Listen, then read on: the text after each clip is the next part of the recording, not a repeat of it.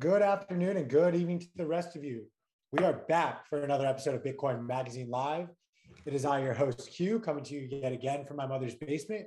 I'm joined by my co-host P, coming from God knows where, and we are joined by the CEO and uh, I founder of ECI Developments, Mike Cobb. Mike, how are you doing today? I'm good, Q. Nice to be with you all today. Thank you very much for joining us, Mike. Um, and for those who are not familiar with, to give a little bit of background on ECI, your work is rooted in real estate down in El Zonte in particular, correct? Talk to us a little bit about the work you're doing there. Yeah, sure. Well, you know, we started our company 26 years ago, so we've been around quite a while. Uh, we actually got our start in Belize. Uh, we uh, also work in Nicaragua, Costa Rica, and Panama, but most recently, yes, in El Zonte, in, in El Salvador. And you know, the, the, the thing that's really kind of exciting uh, for us is the ability to build a physical community for what has largely been an online community or, or a remote community, right? And so uh, it, it, really fits in well with who we are as a company and what we've been doing for, for so many years uh, to now be able to do it for the Bitcoin community in El Salvador. So yeah, yeah, that's that that's the latest and newest, and and it's it's it's very very exciting. Talk to us first before we dive deep into El Zonte and all of that work. Yeah. How you first came to learn about Bitcoin? When was it, and what was your initial sort of reaction to Bitcoin? Sure. Well, you know, I, I was speaking at a conference in Belize back in late 2014, 2015, somewhere along there. And one of the speakers was someone I'd seen around at some of the other conferences that I speak at, uh, Paul Rosenberg. And and I, I don't know if you know Paul or not, but he he uh, he's been in the space for a long time. He gave a presentation about Bitcoin and the blockchain and digital security. Uh, that's his specialty is digital security, and and he really encouraged me to to buy some Bitcoin back in 2015. And sadly, I was way too busy and and had a million things going on and and and did not, of course. Uh, that's the story many of us uh, can tell. Uh, so, uh, but but that was my first that was my first exposure to it. And I, and by the way, I love the concept. I thought, oh, this is awesome. Talk about something that's you know it's decentralized. It it it pulls power away from you know national governments and federal governments to to control monetary policy, right? It, and and and and it really provides a a, a broad base of of monetary exchange right? I got it. I mean that was that was the basis of his presentation right? Then there was the whole crypto and security side of it and the privacy side of it too. So like it all made sense to me. Uh, sad i didn't you know follow his advice and pick up some at the time but but it put it on my radar screen. And then two three years later sometime in 2017 somebody approached our company and said hey would you be willing to take bitcoin for one of your teak. We're also in the agricultural space. We, have done a lot of teak plantations over the years. I planted a teak plantation in Panama back in 1999. Uh, and those trees are now, you know, 23 years old. But but we were approached by somebody who was interested in owning a part of the plantation, asked if we would take Bitcoin. And this was, I think, 2017. And and we looked at it and we talked about it briefly internally. We said, yeah, we'll we'll take Bitcoin. Uh, so we did. It was a very small transaction. It was you know six seven thousand dollars. It wasn't a big transaction, but but we took it in Bitcoin, uh, and and and sadly we did not keep it again. you know, and and then that's sort of the nature. By the way, one of the things I'm most excited about El Salvador is that it is a legal tender in that country, whereas everywhere else I work. When I get Bitcoin, I can't spend that Bitcoin on concrete blocks, steel, windows, doors. We build houses, we build condominiums, right? So we, we have to take the, the Bitcoin and we have to turn it into dollars for the most part. We keep a small percentage now, um, but we have to turn the biggest chunk of it into dollars so we can pay our suppliers. The nice thing about El Salvador is that will we actually be able to take that Bitcoin and use it in our transactional uh, uh, contracts with our contractors and with our suppliers in El Salvador, and we won't have to, you know, convert it out of Bitcoin. Uh, but uh, but yeah, that was that was our first transaction, 2017 for uh, a teak parcel. Yeah. Could you maybe share a little bit of like what the pros and cons your team came up with for that initial transaction? Like, was what were some of the people who were against Bitcoin really saying in their argument for why they shouldn't or why you shouldn't accept Bitcoin as payment here? Q. Let me let me say that that I don't think there was anyone in our organization that was against taking the Bitcoin The only challenge was how we were going to take it. You know, we didn't have a wallet, right? We, we I mean, I mean, there were just what I'm going to call just administrative, clerical kinds of challenges to taking the Bitcoin. Uh, we, I think we were all on board with it. I, the, the, the, conversations internally were more of the, you know, how are we going to do it? So we had to set up a wallet, right? And we didn't have one. And, and for a company to set up a wallet, especially in 2017, it was very, very challenging. And so what we did was we actually set up a personal wallet to take that first transaction, which you know isn't a great corporate thing because obviously you want to keep corporate and private separate, you know, from individuals. Um, but we did. We set up a private individual wallet. We took that transaction and we moved those funds from the wallet, you know, from the cash into the company at that point. Uh, but it was it really the thing the thing that we I mean we're look we're on the leading edge. I mean we, we started working in Belize 26 years ago, right? We've uh, we've worked in Nicaragua for 22 years. You know we're on the front edge. We're we're a very adventurous company, and and and so taking Bitcoin. Uh, wasn't really a stretch for us, you know, philosophically or or or or at a corporate level at all. It was just an administrative function of, you know, how do we do it? and and we've since set up a corporate wallet that that took some time obviously you know the KYC, you know, uh, know your client, the you know the whole anti-money laundering, and then the uh, underlying beneficial owner, ultimate beneficial owner. I mean, those are the kinds of things that that come into play, and the compliance paperwork uh, is complicated when you're a company because you're not just an individual. If for an individual to fill out that paperwork is pretty easy but for a company to do it, it it's it's it's it's more complicated. It's more cumbersome. Uh, we worked through those challenges, and we, we now have a wallet. But but yeah, we we were excited. We wanted to take the uh, the the Bitcoin, uh, you know, and and and to really get that first Bitcoin transaction in house, and and and and you know we did, and and a, and a lot more have followed since. You found like you know you're talking about this transaction that happened in 2017, 2018 in that time, I think the entire Bitcoin ecosystem has done a really good job of, I think, increasing both its exposure mm-hmm. as well as product offerings for the less technical people like myself. Have have you guys shifted that sort of wallet approach? Has it become easier over time with these new offerings? Or are you still using sort of the original wallet that you guys have used? Yeah, good good question. We we as quickly as we could. I think it was actually 20. It took us another couple years, so it was 2020 before we actually were able to set up a corporate wallet, which we did with Coinbase. Uh, and uh, and we've tied it to a citizens bank account. So it's a direct, you know, it's a direct tie into a, to our corporate bank account as well. And, and, and it's been working really well for, for large transactions, real estate transactions. The one place where we're, we're shifting now, I think to BitPay, I, I think that's right. I'm not 100% sure, but um, uh, uh, we're shifting uh, out of Coinbase exclusively because we want the ability to do smaller transactions. We, we have a hospitality business as well, right? We, we develop you know homes, condominiums, resort communities. And for some people who want to live there, it's great. And we do have a lot of full time residents living at our resort communities. But when people aren't there, or for some of the folks who are investors, they want to be able to rent their properties. And so, one of the things we had to have and we had to really develop was this hospitality piece to be able to take smaller transactions without, you know, what I'm going to call the enhanced due diligence. Like if somebody's buying a $150,000 condo or home, there's a lot of due diligence that goes into that.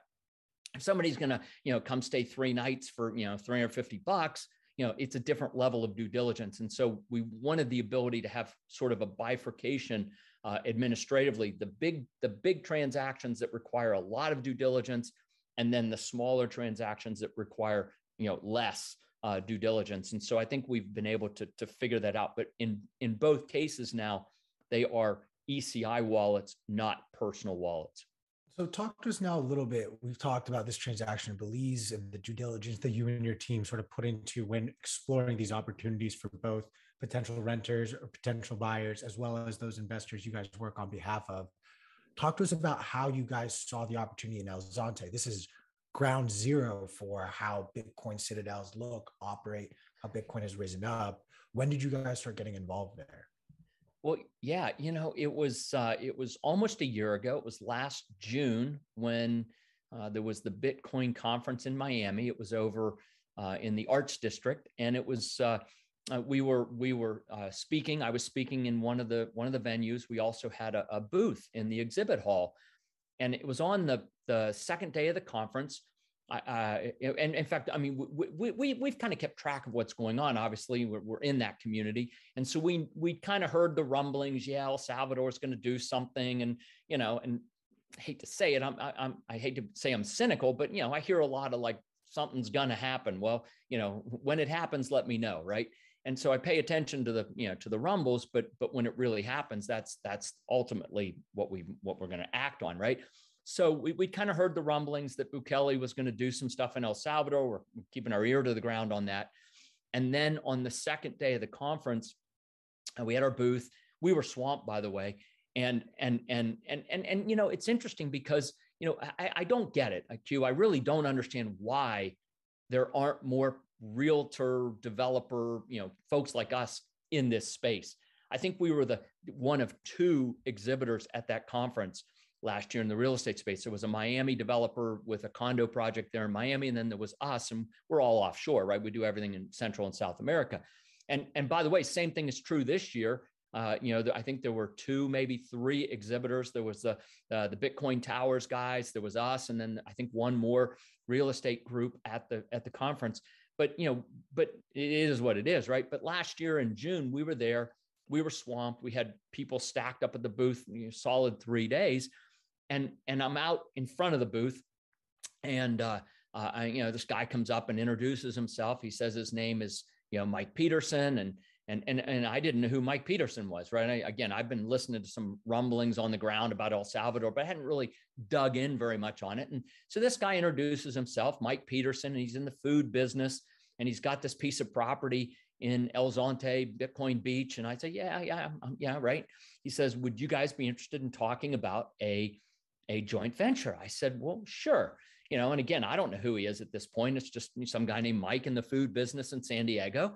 And I say, okay, Mike, because I get the I get approached by this a lot, right? I mean, at conferences, probably at every conference, one or two people comes up to me and says, Hey, I've got this piece of property. Would you would you be interested in doing something with me? And so the first thing I say is, let's, yeah, probably. Let's see. Let's let's look at it. Send me a copy of your title. That's the first thing. I want to, I mean, lots of people say they have property, they don't, right? Send me a copy of your title, send me a map, send me four or five pictures, and send me any kind of write up or if you have topography or anything on the property. So um, that's, know, Mike and I, we talk for a little bit and it's nice casual conversation. He goes away and okay, whatever, I forget about it.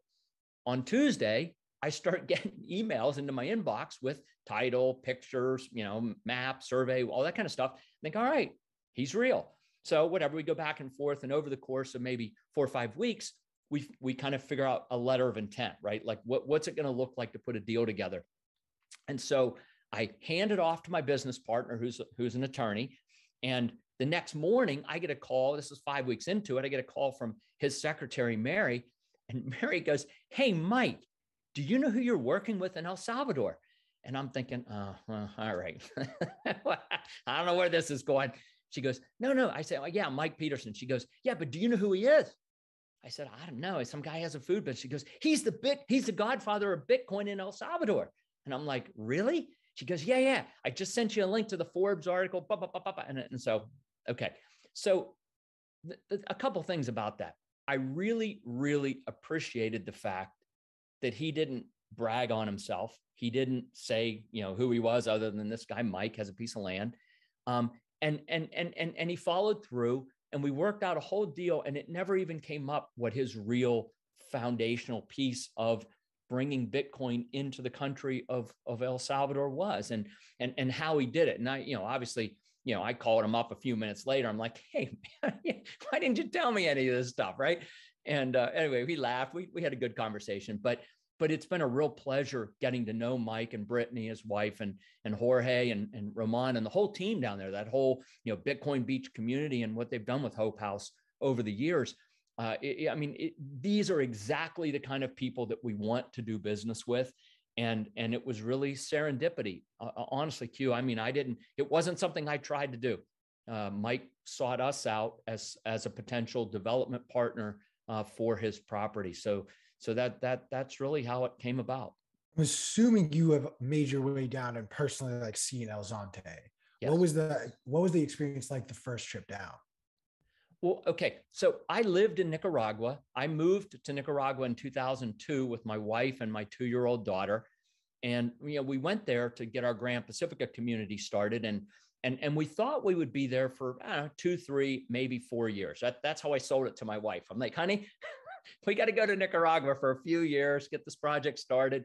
And and what was funny was, you know, about three, three and a half years into it, she and I went out to dinner and, and we'd kept our home in the US where I am today. And we kept our home in the States.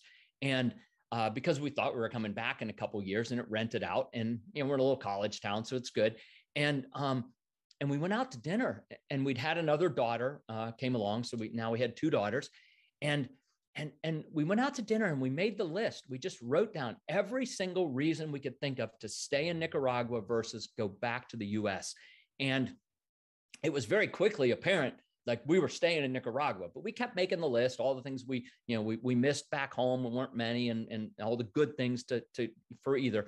And, and we ended up staying in Nicaragua, you know, 11 more years. We were in Nicaragua a total of 14 years.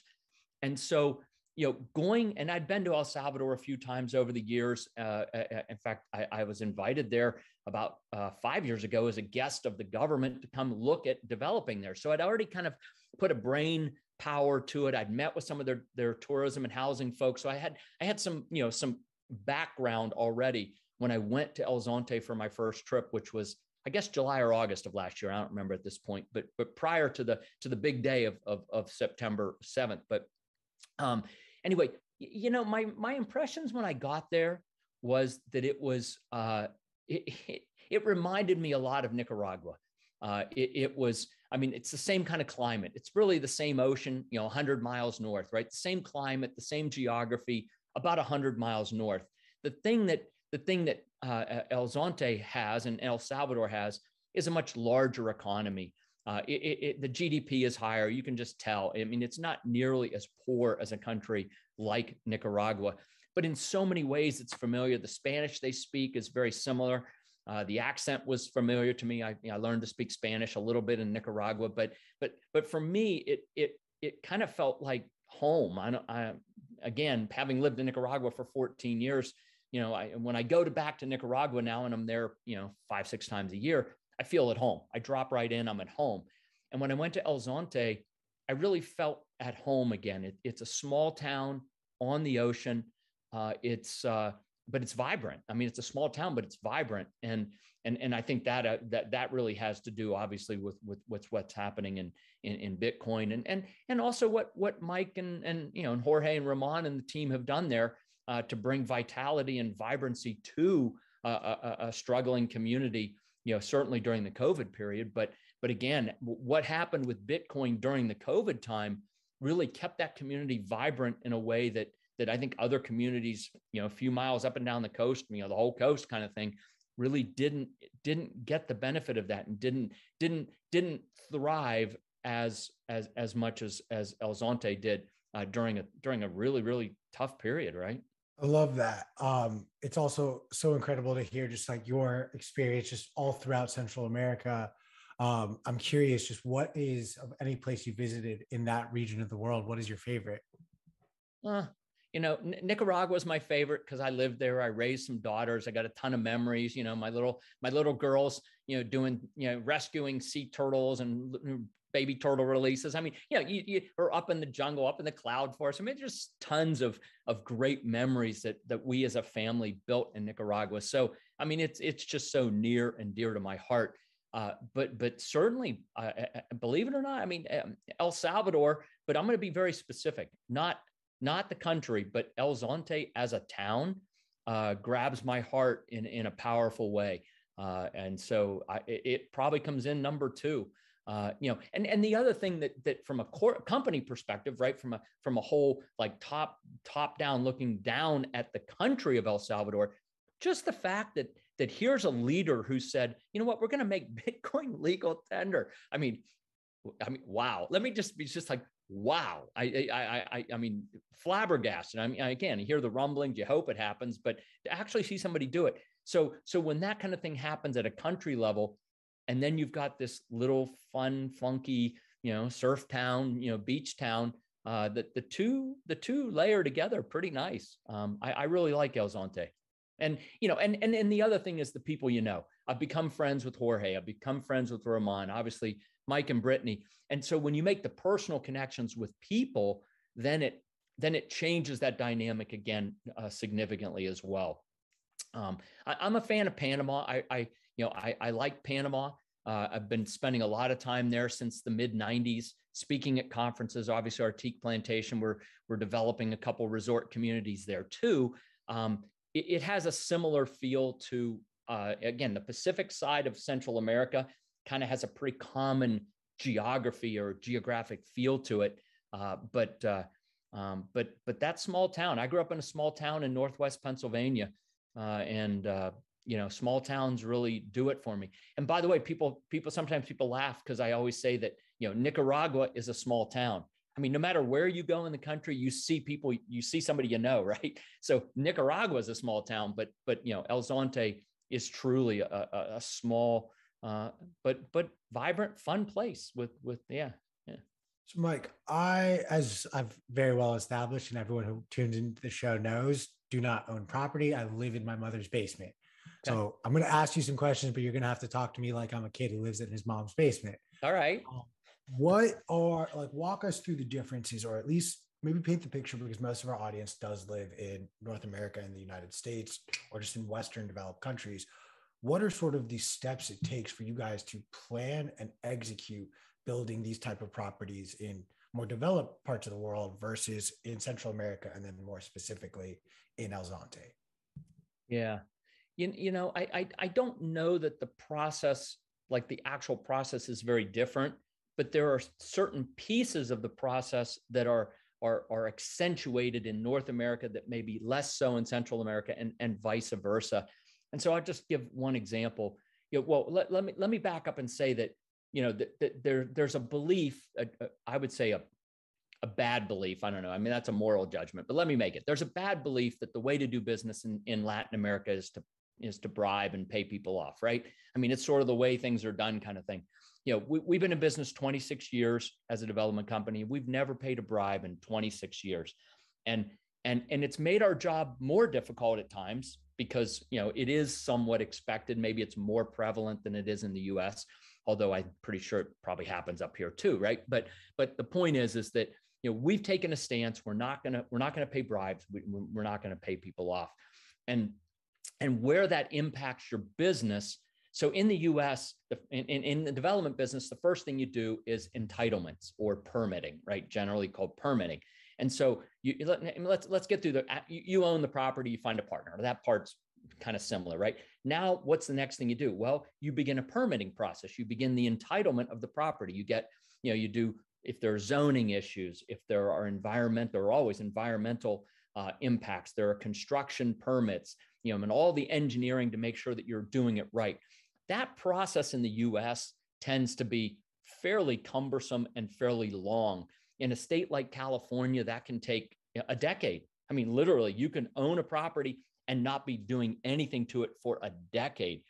In Central and South America, that process is fairly compressed, right? It, it, it's a lot shorter. It might be 12 to 18 months if you do it right. And, and we do it right. I mean, we want to be responsible corporate citizens. We are responsible corporate citizens, but but when you do it, you've got you know you hire the engineering companies, you build out you know your plans you submit those plans you get your you get your environmental permits you get your construction permits then you can actually move to construction well that process takes shorter in central america longer in the us however when you get to the point of getting started then it flip-flops actually the, the the actual construction of say infrastructure roads water sewer telecommunications all of those kinds of things homes in any kind of big quantity that happens a lot faster in the US because you've got a lot more machinery, you've got a lot more uh, uh, uh, uh sophistication in the process, right? Because it is a process. All of that's a process.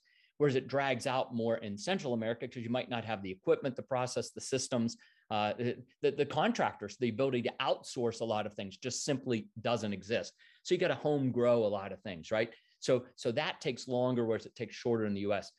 Um, but but that's about it. It's kind of a flip flop. I think on the on the on the big spectrum, I would say that probably, and it's state by state, some states are faster than others. You know, California is probably the worst. You start a project, you might not be selling or building houses for, you know, five to 10 to 12 years. You know, uh, uh, other states, it might be, you know, two, three years.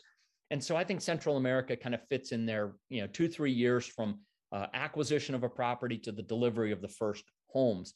And so that's kind of what we're looking at in El Zonte. I mean, we we put our we put our agreement together with Mike uh, last summer, last fall. Uh, we've we've uh, we, we had our zoning changes done, which was great. We are in the process of working with the uh, engineering firm right now to produce the documents for infrastructure, again, roads, water, sewer, uh, so that we can act, actually submit for our environmental permit. And that the, once we submit those, the time frame is six months to 18 months, right? You don't know, but but hopefully we can move things through fairly quickly. Let's call it, you know, nine to 12 months. So it's about a year from right now uh, Q before we would actually have product that we could bring to the marketplace where we could actually say, okay, here's a home, here's how much it costs, here's where it's going to go. And if we start it, you know, 90 days from now, you'll have it in in 10 months or whatever, right? So so it it's it's really three years. I mean, that that's the timeline. You know, if you do it right, start to finish, it's about a three-year window uh, on, on the front side. And then obviously, once you start building, you know, it you know, you build large, and when we build large communities, right? We build anything from, you know, maybe, you know, three, four dozen homes or condos up to, you know, several thousand addresses. And I think the El Zonte project, again, we've proposed, and we don't know yet because we have to get back permits to, to give us the permission to do this. But we're, we're anticipating somewhere around 200 to 300 addresses on this site, which is a village. I mean, that, that, that's really what we do. We build villages. And when you get two to 300 addresses and you figure about 1.5 people per, per address on average, right? You're, you're, you're at about four to 500 folks who become part of this village. And, and, and that really becomes a community in, in some neat ways. I mean, it, it, it's dynamic. You have enough people to have different neighborhoods or different groupings, right? Different friendship circles and that kind of stuff.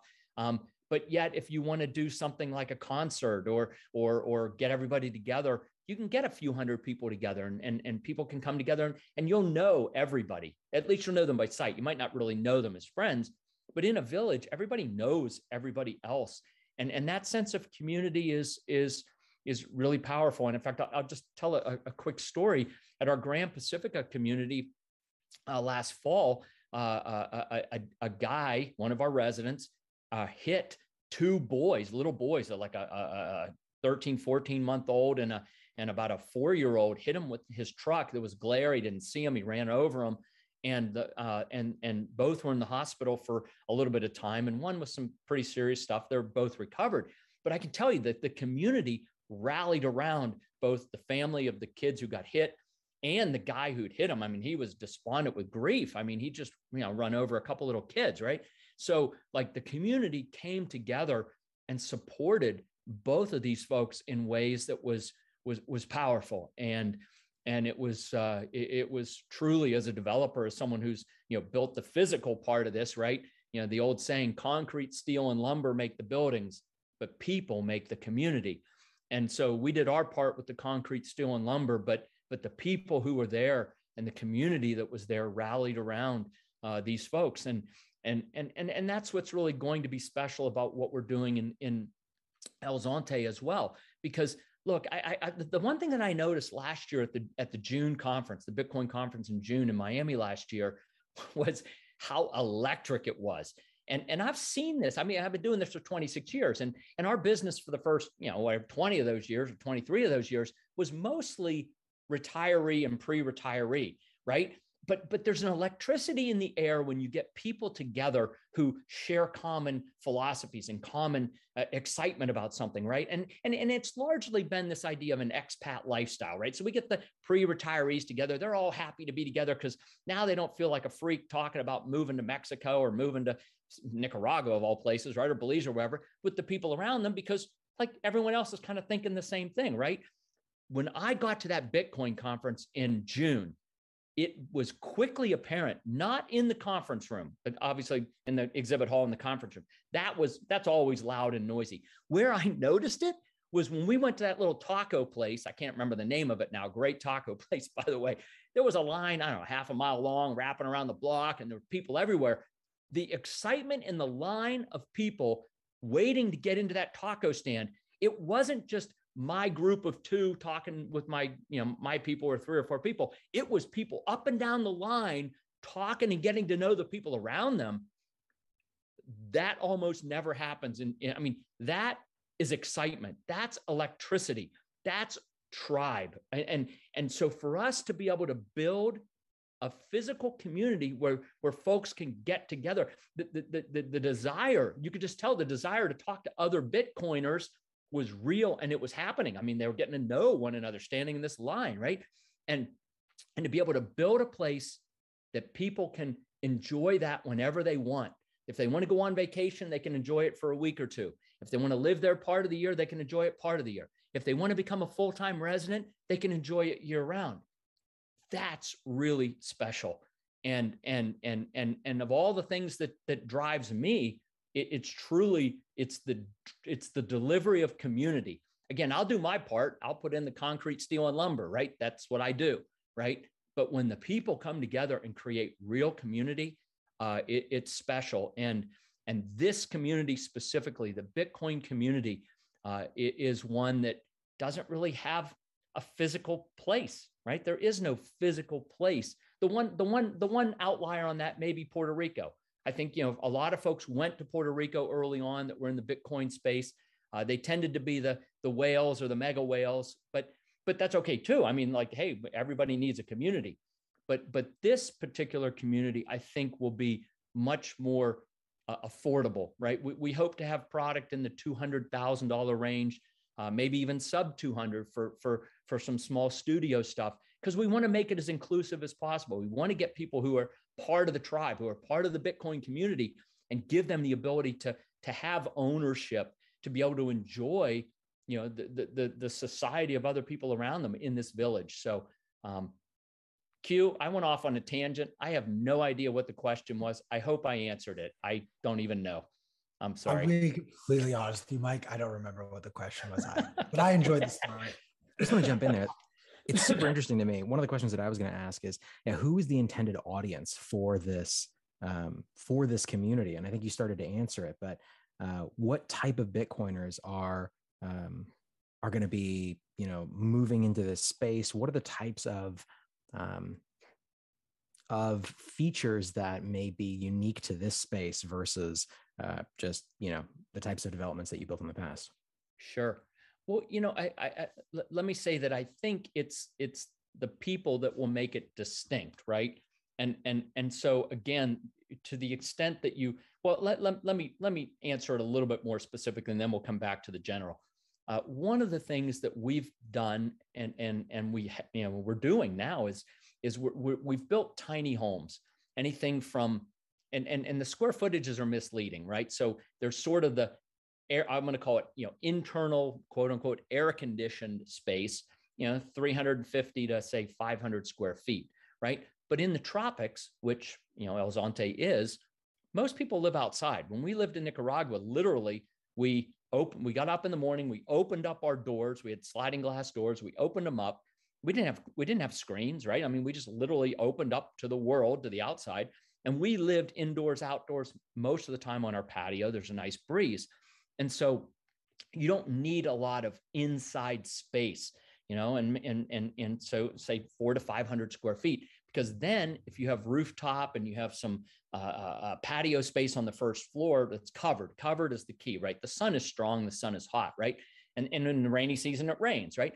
But so if you can if you can cover your patio space and have a rooftop that's also covered, now all of a sudden, you know, say 400 square feet actually turns into about 1,200 square feet of livable space. The really cool thing is you're only paying for the construction of about 400 hard, right? And the roofs cost a little bit of money too, but they don't cost what it costs to actually build walls and windows and you know and all that kind of stuff, right?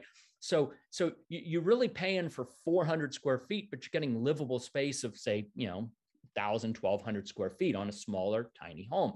Well, when you do that, you bring the product into the realm of affordability for folks.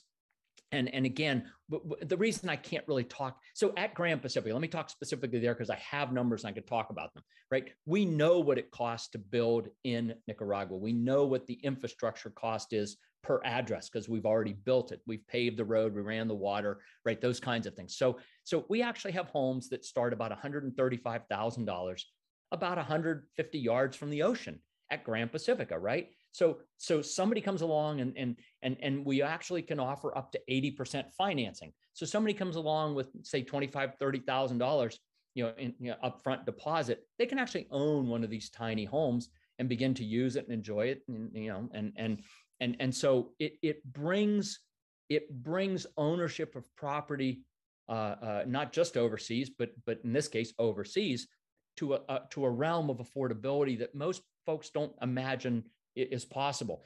And and and and what we're seeing uh, p is we're getting we're getting people who are truly digital nomads. I mean it, it's funny that word i mean that, that word has been thrown around a lot but our company is 26 years old. We have been a remote digital nomad company for 26 years because we've worked in multiple countries of the region.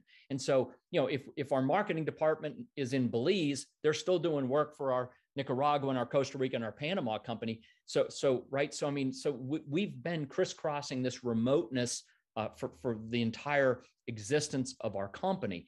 And so the, the, the, the, the, the concept was very familiar. And so it wasn't a it wasn't a stretch at all. In fact, it was just this natural progression when we started to look at tiny homes that we could say, you know what, these are perfect for people who want to work remotely. And, and so we brought it into the realm of affordability. The thing that got really exciting is, is when you know COVID and the lockdowns and all the stuff from COVID happened. This is this is big. And and and, and actually there's a convergence of things happening right now that that I remain optimistic, but it's it's so big, it could be scary. Think about this. For the first time in human history, work and the location of work have been decoupled. Right? First time in human, when we were hunter gatherers, we had to be there to gather or hunt. And when we went agriculture, we had to be there to till the fields. When we moved from agricultural to industrial, we had to show up and run the machines, right? Starting in the 70s, I mean, you had guys like uh, Alvin Toffler with Future Shock and John Naisbitt with Megatrends. These guys in the 70s, early 80s were talking about this word post-industrial society, right?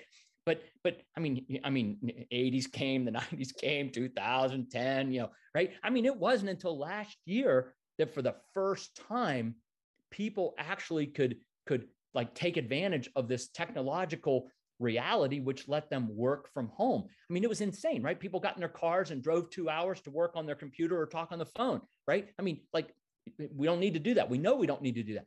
But, but the bosses, the companies, and the management were like, no way. Because if I let you work from home, I'm pretty sure that you're going to watch Game of Thrones all day or whatever they thought you were going to do, right?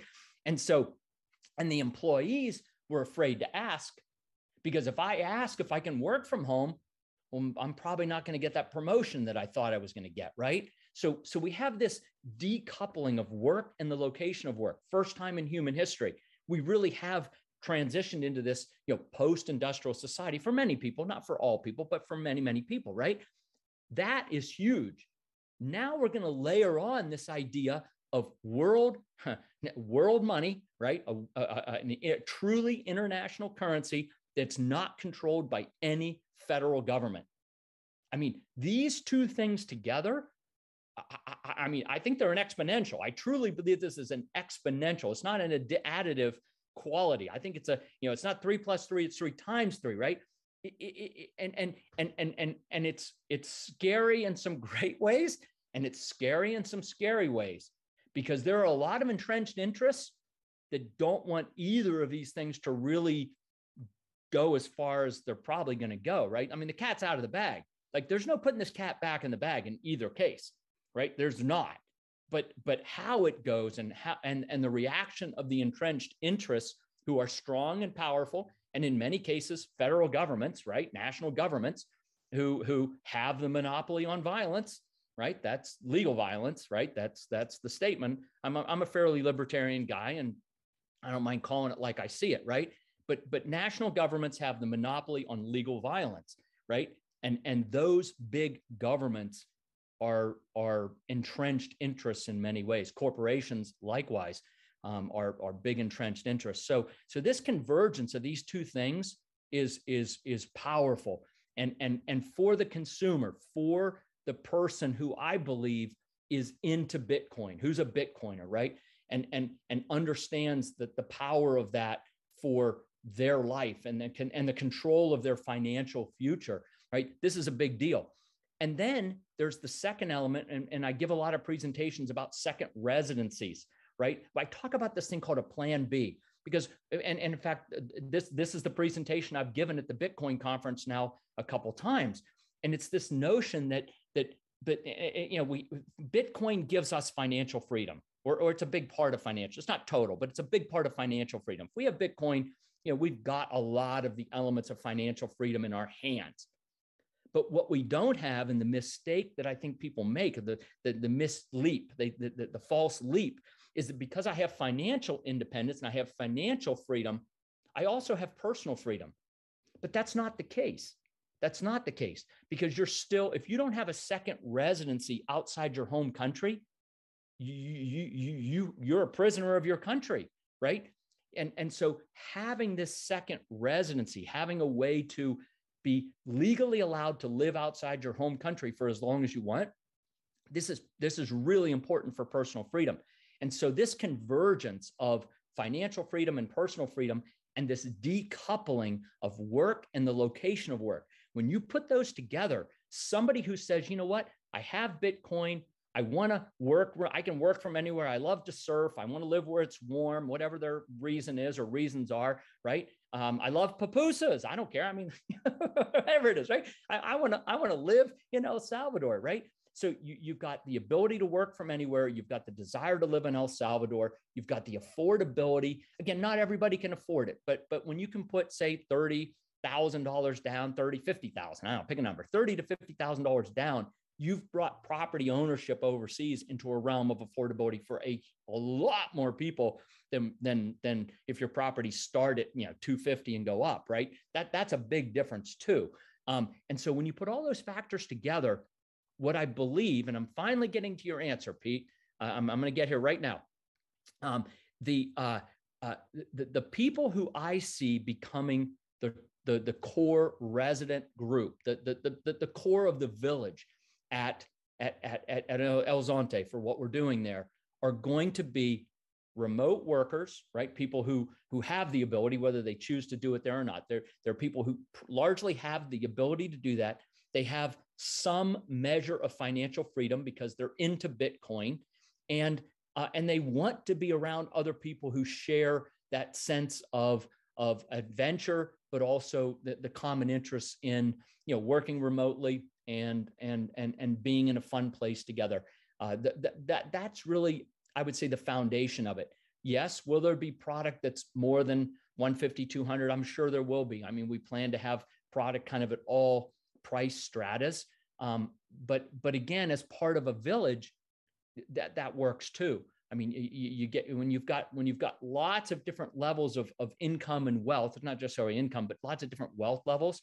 And you see that the, at the conference, I mean, there are whales walking around, and there are people with you know three satoshis in their pocket, right? I mean, they're still talking about the same stuff. They're, you know, they're they're they're enjoying the company of one another, right? Because because it's about a philosophy. It's about a it's about a way of life when you when you move it to a village, right? But it's but you know, it's a it's about a philosophy at a conference or or you know something like that. But but when you move it to a location, like it actually becomes a way of life, and and and your level of wealth and your level or level of income are a lot less important in that but but we want again we want to make it you know as inclusive as as possible and then the other thing that's happening now is you've got companies like salt and milo and some others. Uh, i think Abra's coming out with a product. I don't know. I i'm they're they're it's kind of evolving right?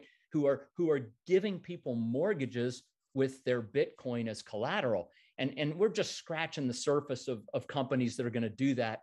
Uh, none of them right now do it offshore. It's all domestic. And so the next evolution, I think, you know, we, we've, we've engaged each of those three companies that I just mentioned to say, hey, like, hello, let's try to do it overseas too. Let's not just lock it into a to a US product. And and and and we're getting some some people listening. So hopefully that'll that'll change the the the, the financing dynamic for folks with you know with, with bitcoin that they want to pledge as collateral as well so again lots of different levers that that people can can pull to make this work for them got it got it that makes sense yeah one of the panels that i was super excited to build out at the conference was the uh what there was one that was focused specifically on bitcoin mortgages i think that's a really interesting yeah and really important developing um developing system it is. Well, Pete, if you've got any influence with those guys, you know, beat them up real good and tell them to take a look at doing some stuff offshore too. Okay. All right. Yeah, I didn't realize that that they're only uh, U.S. based. That's super interesting. Yep. You know, and and I understand because I think most of them are actually looking at cross collateralizing. They collateralize with the Bitcoin, but they also collateralize the property. Yep. And so I, I get it. I mean, how do you collateralize a house in El Salvador? Right. Got it. Yeah. But but you know, at a certain amount of, of Bitcoin, right, you, you don't need that cross collateralization anymore. Um, mm-hmm. But although although it, it's not hard to collateralize a house in El Salvador either, actually. Um, so again, it, it you know the, it, it, could it could be their model with offshore, or it could just be you know enhanced enhanced Bitcoin collateral to do it. But yeah, yeah, yeah, yeah. The people that were on that panel were Ledn, uh, Hoseki, and Milo. And I think you're right that they only offer uh, U.S. based, you know, U.S. based mortgages. So far. so far, exactly. exactly. Uh, well, Mike, do, you mind talking a little bit because I know at the very beginning you touched on the fact that the very first Bitcoin transaction was seemingly like, for all intents and purposes, an all cash transaction, and then you guys moved on from that, except the cash in this instance was Bitcoin. Uh, talk to us about the hurdles of accepting Bitcoin, both as a payment uh, for fully for cash versus using it as collateral to then take some more payments down the line and what like risk assessment you have to take as a result of that you know the, again the issue for us we actually have i'll make up a number and we have about i think we have about 150 employees of the company direct employees outside contractors and construction people too but but 150 people kind of in the company and i think 15 or 20 of them are actually taking uh, uh, Bitcoin as part of their compensation program, which is tremendous. And so, you know, we, we have a we have a group of people in, in the company that are that are you know obviously very enthusiastic about Bitcoin and and and are taking part of their compensation in it. The uh, but outside of that, there's nothing we can do. Well, that's not true. We paid our engineering firm. That's not true. We paid our engineering firm in El Salvador in Bitcoin. So that was maybe our first third party transaction that occurred in in Bitcoin, which is exciting. And that happened uh, late last year, I think early this year. I don't remember. Anyway, but but outside of that one specific example, there is nothing we can do with our Bitcoin other than keep it, you know, which we are keeping some of it, um, other than just you know pay the employees who want to get paid in Bitcoin. The, the challenge for us as a company again is that you know we have to buy concrete, steel, lumber, you know, I mean windows, doors, I mean everything it takes to build you know homes and condominiums, and so we have to convert the biggest part of our our our Bitcoin into fiat and we do and, and and i'm happy to share this i mean we're a very transparent company you know our profit margin on our product is somewhere between 21 and 23 percent that that's our profit margin 21 to 23 percent so right now we have a standing order with Coinbase that when the money comes in, 95% of it gets converted to dollars immediately and 5% stays in in uh, Bitcoin. And that 5% that stays represents about 25% of our profit. Right? That's that's 25% of our profit. So we're willing to keep 25% of our profit there.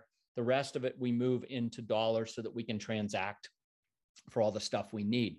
Uh, again, in El Salvador, it's going to be very, very different because we're going to have the ability to accept the Bitcoin from a client and immediately pay our concrete supplier or our steel supplier or our, our road builder or whatever it is, or our house builder, right? Or, or our employees, right? And so that changes the dynamic of what we can do and what we will do with Bitcoin as we receive it and and and there'll probably be people like if we have to buy stuff from Mexico, which we will. I mean, I mean, again, not everything's made in El Salvador, right? So the stuff we have to buy other places, we're still going to have to convert and pay in fiat. But but a, a, bigger chunk of our transactional business will be in Bitcoin in El Salvador.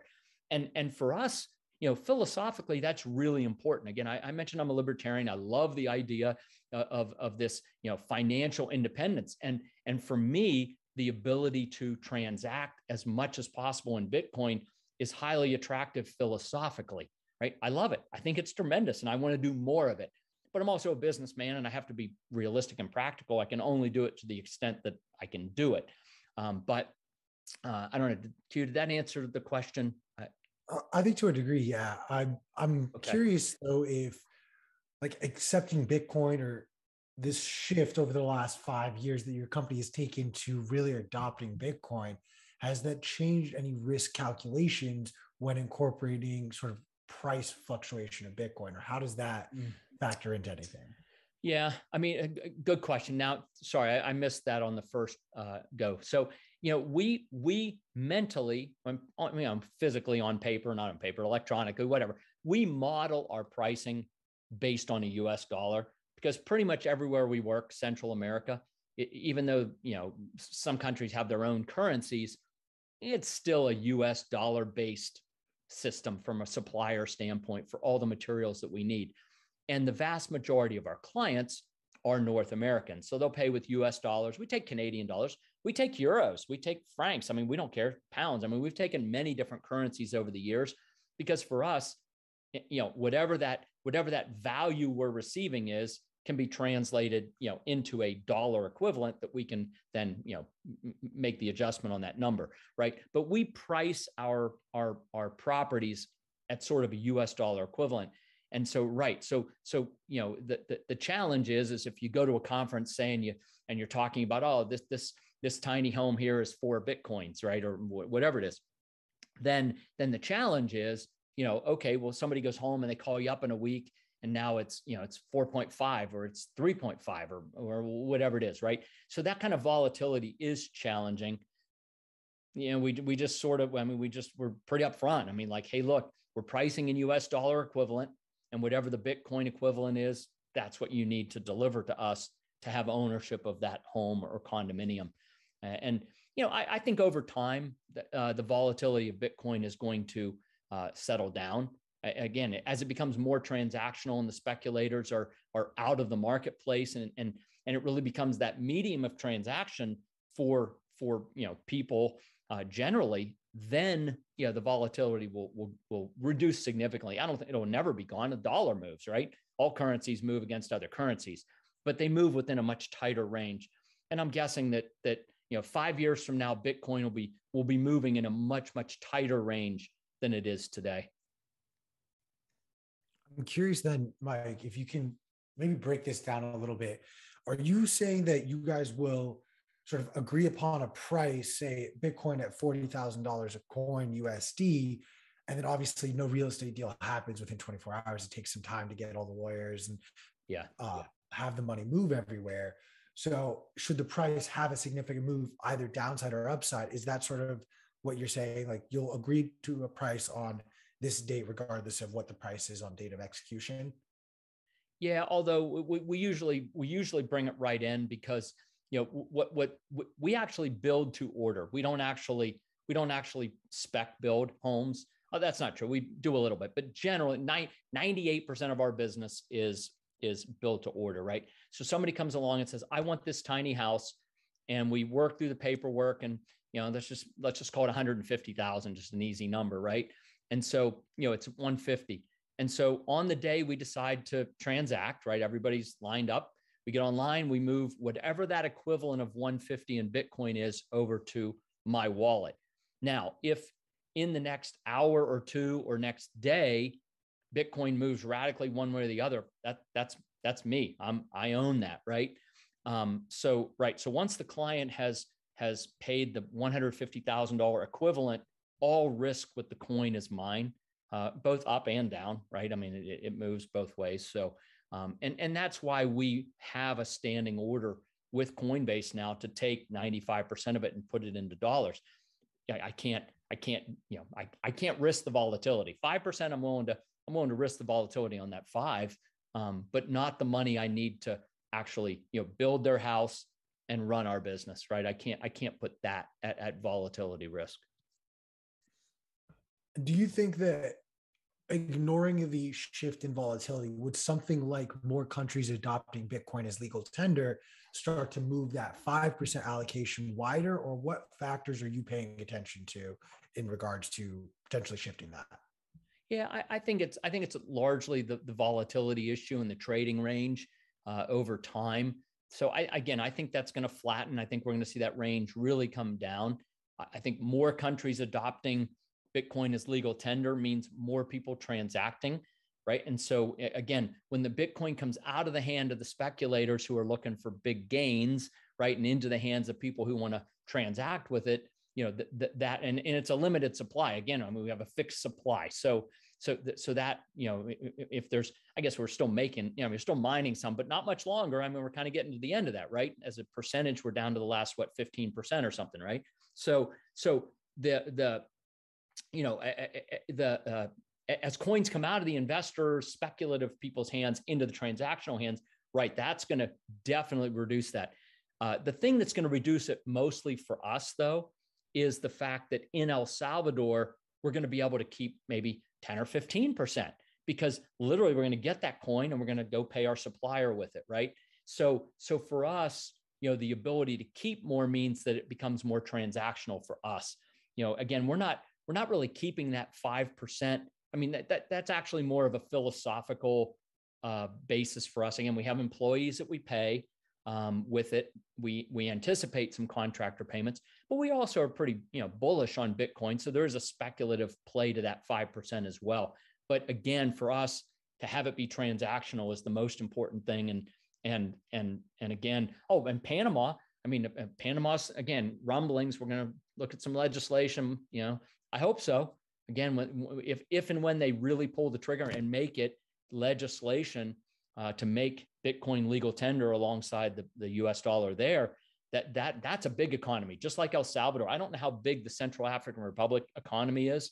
Uh, I don't think it's particularly big. Uh, uh Panama's got a very large U.S. dollar economy. So, uh, as more and more large economies do this, the the stabilization of the of that value is is going to continue. So one one thing I wanted to just jump in with is, you know, how does the uh, the allocation that you're setting up, how does that interact with some of the new systems that are being built out with stable coins like on, on uh, you know Taro and things like that? Does that change those uh, those parameters at all? Um, so, so, far, no. Um, you know, we have a couple people in the company that pay attention to that. Uh, Gabriella Repetto uh, really is the person on the front lines of of keeping track of what's happening in the industry and and and and understanding what those might mean for us internally on on our I guess I'm going to call it our finance side, right? Because that's mm-hmm. really where that that crypto piece lays. Um, but I don't. She's not brought anything to my attention at this point that would indicate uh, any of that has has changed our our our, uh, our our allocations at this point. Got it. Can I can I just add one thing just real quick and Please. and and, and, and and and I touched on a, a, minute ago and I just want to circle back uh, and that's this notion of the difference between North America and Latin America. You know, uh, uh we talked about the difference in entitlements and, and time to build and things like that. But there's another piece that's that's really consumer centric, and that's this idea of moving from a what I call the land of seller beware, right, to the land of buyer beware. And, and you know, in the U.S., we've got all kinds of consumer protection agencies. We've got lots of regulations. We've got lemon laws. I mean, just on and on and on, where where we really are consumers within a very protective bubble, right? it's hard for somebody to screw us, right? It's not impossible, you know. I mean, Enron happened, but but for the most part, it's hard for for for a, a company to really kind of give it to us bad. When we go south of the border, we, we leave the land of consumer protection. We leave the land of seller beware and we enter the land of buyer beware. And what this means really is that we have to change how we think. And that's not easy, by the way. And, and there are two tenets to this. There are two tenets. We have to, we have to uh, forget what we think we know first. Like we bring assumptions with us, right? We, we, you know, like, oh, it's going to be this way, right? And and I give one example, and and and, and this is a, it's a very visual example, so this isn't so great. But but but when we buy a property anywhere, um, you know, we in North America, we assume that we have hot and cold running water in all the bathrooms, right? We we just assume we have it. And and when we buy property overseas, you know, that assumption is very dangerous. And I have this picture of a condo in Costa Rica that was beautiful. I mean, a million dollar view. I mean, I think it was a fourth or fifth story condo, looks out over the Pacific Ocean, nice bathrooms, nice, you know, nice faucets, $150 Moen or Delta faucets up on top, mirrors, lighting, the bathrooms, beautiful, right? Two, two, two taps, one on the left, one on the right, cold and hot. And you turn one on, water comes out. You turn the other one on, water comes out. But unless you know, unless you get rid of this assumption, right, that, that you're going to have hot water, and get down on your hands and knees and look under the sink. What you see when you look under the sink is a cold water pipe coming out with a Y splitter so that there's water to both taps, but it's cold in both so cases. interesting. And the shower is cold too. See, so we have to forget the assumption, like the assumptions are dangerous. Oh, yeah, everything's hot and cold. Two taps. Of course it is. Of course it's not. Right.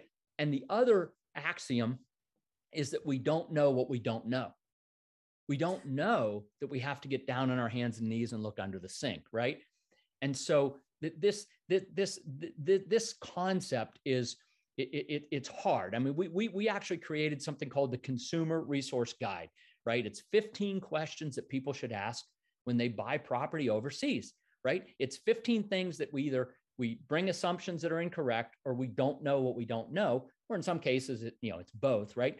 And, and what these questions really help us do as consumers is frame our thinking or, or, or help us think a new way. Hey, I need to think differently because I am in buyer beware. So I have to ask questions I would never ask in the US or Canada. And if I do that, I can actually make a really good decision, right? It's not that we shouldn't buy property overseas. We just need to approach it differently. And so, as sort of a word of caution, as people get excited about buying property in, in El Salvador or other places, right? Uh, go for it. I mean, absolutely go for it. But, but, but, and, and, you know, look, if, if people own in our community, they're going to have hot and cold water. I mean, we put in hot and cold water and we put in electrical service that meets US standards. I mean, there are just a lot of things that, again, we just don't think about but but a lot of people are going to buy properties other places and and and and and, and i hope they do. I mean look we're going to build 300 residences and i hope 300000 residences get sold you know in el salvador right? I mean or some big number right? I think it'd be wonderful. I hope lots of people move there and we get our 300 of them and everyone else gets the rest right? But but the consumer coming outside the us coming to el salvador has to be able to to really change how they think. And and this uh, the consumer resource guide is a great tool to help people do that. So uh, that, that that would be the one word of caution you know slow down proceed with caution change how we think. Um, and if we do that we will make a good buying decision a good ownership decision uh, for a property overseas. But but humility if i had I to just sum it up humility right? Yeah. Yeah i mean i think that's such a great uh, thing to reiterate. I think of bitcoin as um, one of the things that it's about is kind of radical personal responsibility, right? If you're holding your own private keys, you have to take responsibility for owning it, and that's something that uh, you know in a different access people are not used to doing. Everybody's used to being able to like spend money and then being like, oh, someone tried to steal my money, and then they call a credit card company, and the credit card company reverses the transaction, or oh, something went wrong with my bank account, I lost my password, and there's somebody there who can basically uh, just magically make it go away. And what people don't realize is that that kind of oversight that kind of those kinds of systems have a significant cost and they end up often being used against you. And so one of the things that is amazing about bitcoin and also as you said something that requires humility for people that are that are new to it is this radical personal responsibility. So it's very interesting to me that that um, that that translates to you know buying property. It totally makes sense. Yeah. i think that a lot of bitcoiners will be very used to that and when framed as like you know you keep your your private keys very safe because you have to. Uh, it sounds like it's a similar thing when you're investing in uh, it, in property overseas. It, it is. P, thank you. I love that radical personal responsibility. That is a beautiful way to say it. And if, if with your permission, I am going to pick up that line and use it in the future. Absolutely. Go for it. That's a good one. I love that. Thank you. Yeah. Right. Radical personal responsibility. Exactly. Right. Uh, Mike, I want to I'm going to paraphrase this question that we got from our chat. So essentially, I think the way I want to phrase it and have you walk us through, talk to us a little bit about when investors can buy into your next development and then where a potential resident fits into that equation as well. I know you said you guys don't build your sort of timeline is you essentially collect the money and then go off to build. Mm-hmm. Yeah. But what if someone who wants to be an investor or owner of a property isn't ready to live there? Talk us through sort of like what accommodations, if any, or systems you guys have in place. Like, is it easy for me to purchase one of the next lots and then just be Airbnb Airbnb that out? Talk to us a little bit about that. Sure. So, so what we've done in in El Zonte uh, is we actually set up a first right of selection program, uh, fully refundable, twenty five hundred dollar Bitcoin deposit, um, and and and basically it gives you the first right of selection. If and and and that's really about a year from now. I mean, and I don't know, like 25, 30 people have have signed up for this, right? So next, you know, let's just say next April, whatever, next May, we come to them and say, here's all the properties they pick that one or they say, give me my money back, no problem. I mean, it, one or the other, right? They pick one, now they're in. And so, again, the construction timeline is about 12 months from the time somebody says, I want it to the time they, you know, get the keys. So again, we'd be looking at April of 24 at that point for the keys. And, and so, right, if somebody says, well, you know, I, I want to use it a couple weeks a year, but I'm not ready to move down there full time. Uh, that's easy. We we actually uh, again, we, we have a hospitality component to our business because a lot of people are exactly like the person who asked that question.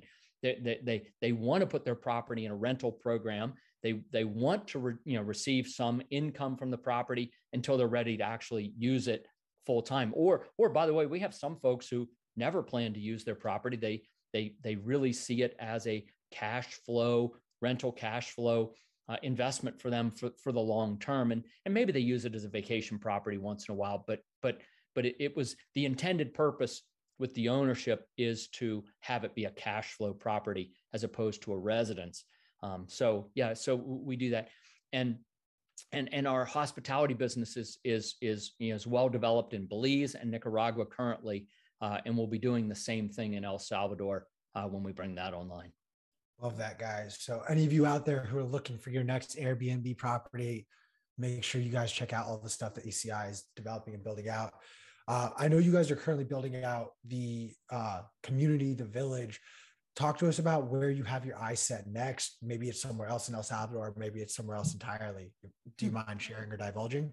Yeah, no, no not at all. Um, we actually, uh, in and two two things going on. One, we have uh, uh, all of our properties in Belize are out on Ambergris Caye, which is the, the main island off the coast.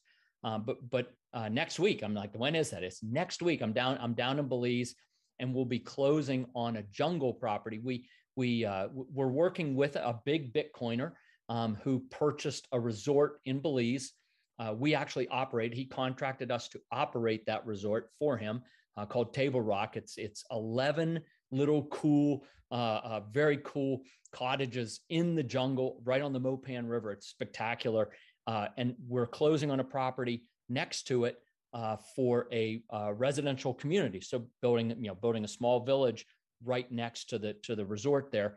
Uh, that's probably our next, what I'm going to call real live because it's already got roads, water, access. I mean, it, it, it's kind of ready to go. So we'll roll that one pretty quick. Uh, we have another project in Panama. It'll be our third project in Panama at the beach.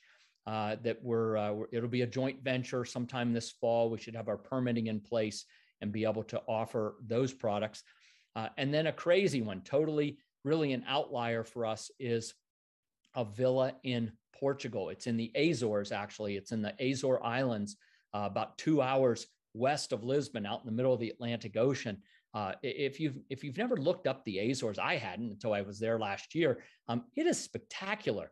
Uh, it's beautiful. It's green, and these nine little volcanic islands out in the middle of the of the ocean. But but uh, just a wonderful Portuguese culture. Uh, we're uh, we're closing on a villa there in June uh, that that's already an operating bed and breakfast, and we're going to build some additional uh, homes around that villa. So, so three things kind of in the works over the next, say, 12 months that that uh, folks might want to keep an eye out for. Very different, three very different things.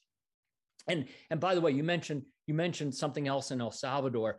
Uh, I, you know, for us, the, the 300, three, yeah, two, 300 residences, whatever that that's really about a three to five year build out once we start. And so we'll, we'll stay focused on that until maybe we're two thirds, three quarters done, and then we'll begin looking for for something else in in uh, El Salvador. So so probably 2025, 2026, we'd be looking at at, at doing additional product in in El Salvador. Chris, do you think now is a good time for us to pitch David Bailey on getting a, a Bitcoin magazine house? There you go. I do. A, I a, do. Con, a content house. Let's do it.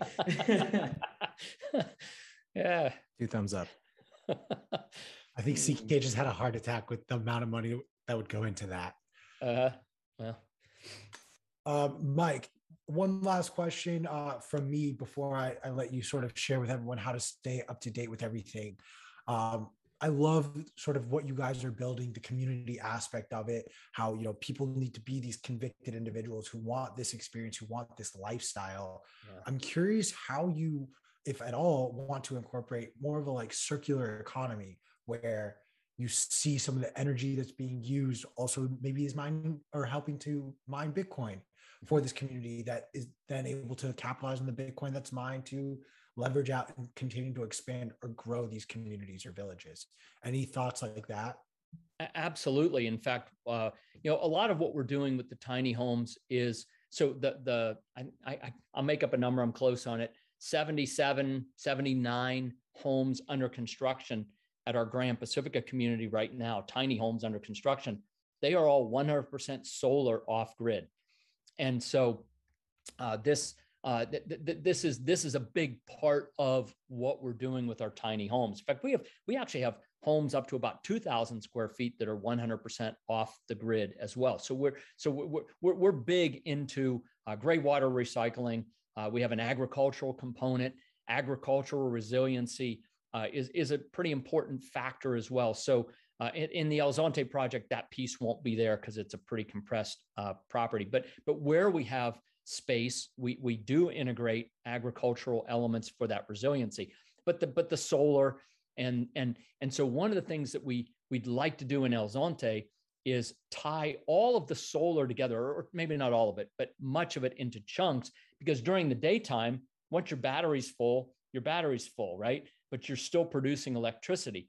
And to have that surplus then run across to a mining center where the mining center would, would, mine and produce coin, which would then offset, you know, HOA costs, right? I mean, look, I mean, there will be an HOA. I mean, you gotta, you gotta, you know, you got to keep the streets and you know, can keep the lights on and you know, and the amenities, keep the pool pumps working, and you know, keep the pool. I mean, just all the things that takes money to do, have security and all those kinds of things. So, um, so we actually uh, have talked about taking the excess electricity from the solar on everybody's homes, having it come in and contribute to uh, uh, mining that would offset the general expenses of operating the property for the homeowners association. So I think so that's one element. I don't know that I, I don't know that it, it, will be hugely profitable per se, um, but I do think there will be an offset of significant HOA costs uh, with the power that's that's produced from that. So uh, again, I, I, don't know the exact latitude. I think it's maybe 13, 14. I mean, it it's strong sun and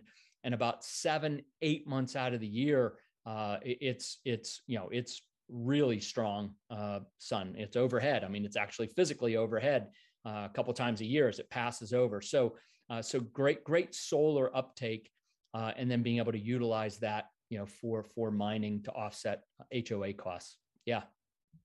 Love that. Love that. And Mike, I want to give you one last opportunity. I know that we've talked a lot and touched on a lot of different topics, but sort of give you the open mic, uh, whether it's on this topic or something else entirely, just anything that we didn't touch on. You know, no, I, I, I really, I thank you guys for, for, for, for having me on and, and, and the conversation. The only thing that if it if it's okay, I would just like to tell folks how to get a copy of the consumer resource guide. Is that okay? Yeah. I mean, easy. I'm an email. I'm an old guy. I'm an old guy. Look at me. so I'm still email. So I hope you guys are email. Uh, but Bitcoin at ecidevelopment.com. Bitcoin at ecidevelopment.com.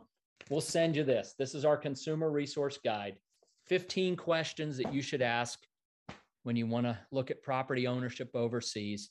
Uh, you know, and if you see something in there, I mean, our website's in there. It's it, it by the way, that this is this is this is not a sales document. This is articles. These are the 15 questions. There's some little mini, mini country handbooks. I think, you know, like five or six little country handbooks we've got in here. Um, so if you see anything you want, you can follow up with that. But we'd we'd love to put this in your hand because then you become the kind of consumer who's educated and smart. And if you're out there in El Salvador stomping around, you're going to look under the sink and you're going to see if there's hot water. You're going to go look at the panel box to make sure that it's got more than four breakers in it. I mean, you know, just little things that, again, we as North Americans would never think to do, but we probably want to do if we want to love the home that we own. And you know what? A few of you probably will decide to become owners with us in El Zonte, but the vast majority of you are going to buy somewhere else. And when you buy somewhere else, buy well, buy right, love the place that you own, and become incredible advocates for the expat property ownership overseas lifestyle. Um, you know, raise, raise the raise the tide because when you're telling great stories about your wonderful life in San Salvador or down the beach or anywhere in El Salvador, or if you buy a house in Thailand, whatever it is, when you're telling a great story about how awesome it is to buy property and live overseas or vacation overseas in your your home, um, it, it, it really does great things for for for everybody who's doing it. Um, so we're happy to provide this this this uh, resource to you and and hope that you'll use it. Awesome. So everyone who wants to, please check out it, Bitcoin at ecidevelopment.com. That's it. Uh, and Mike, where can uh, if people want to stay up to date with some of the projects you guys are building or get updates on the company, is there anywhere on social media that uh, our generation, the young guys, can stay up to date with you on? yes, and I wish I knew what they were. It's horrible. Um, but we, we we do. We have we have a Facebook page. We have Instagram pages.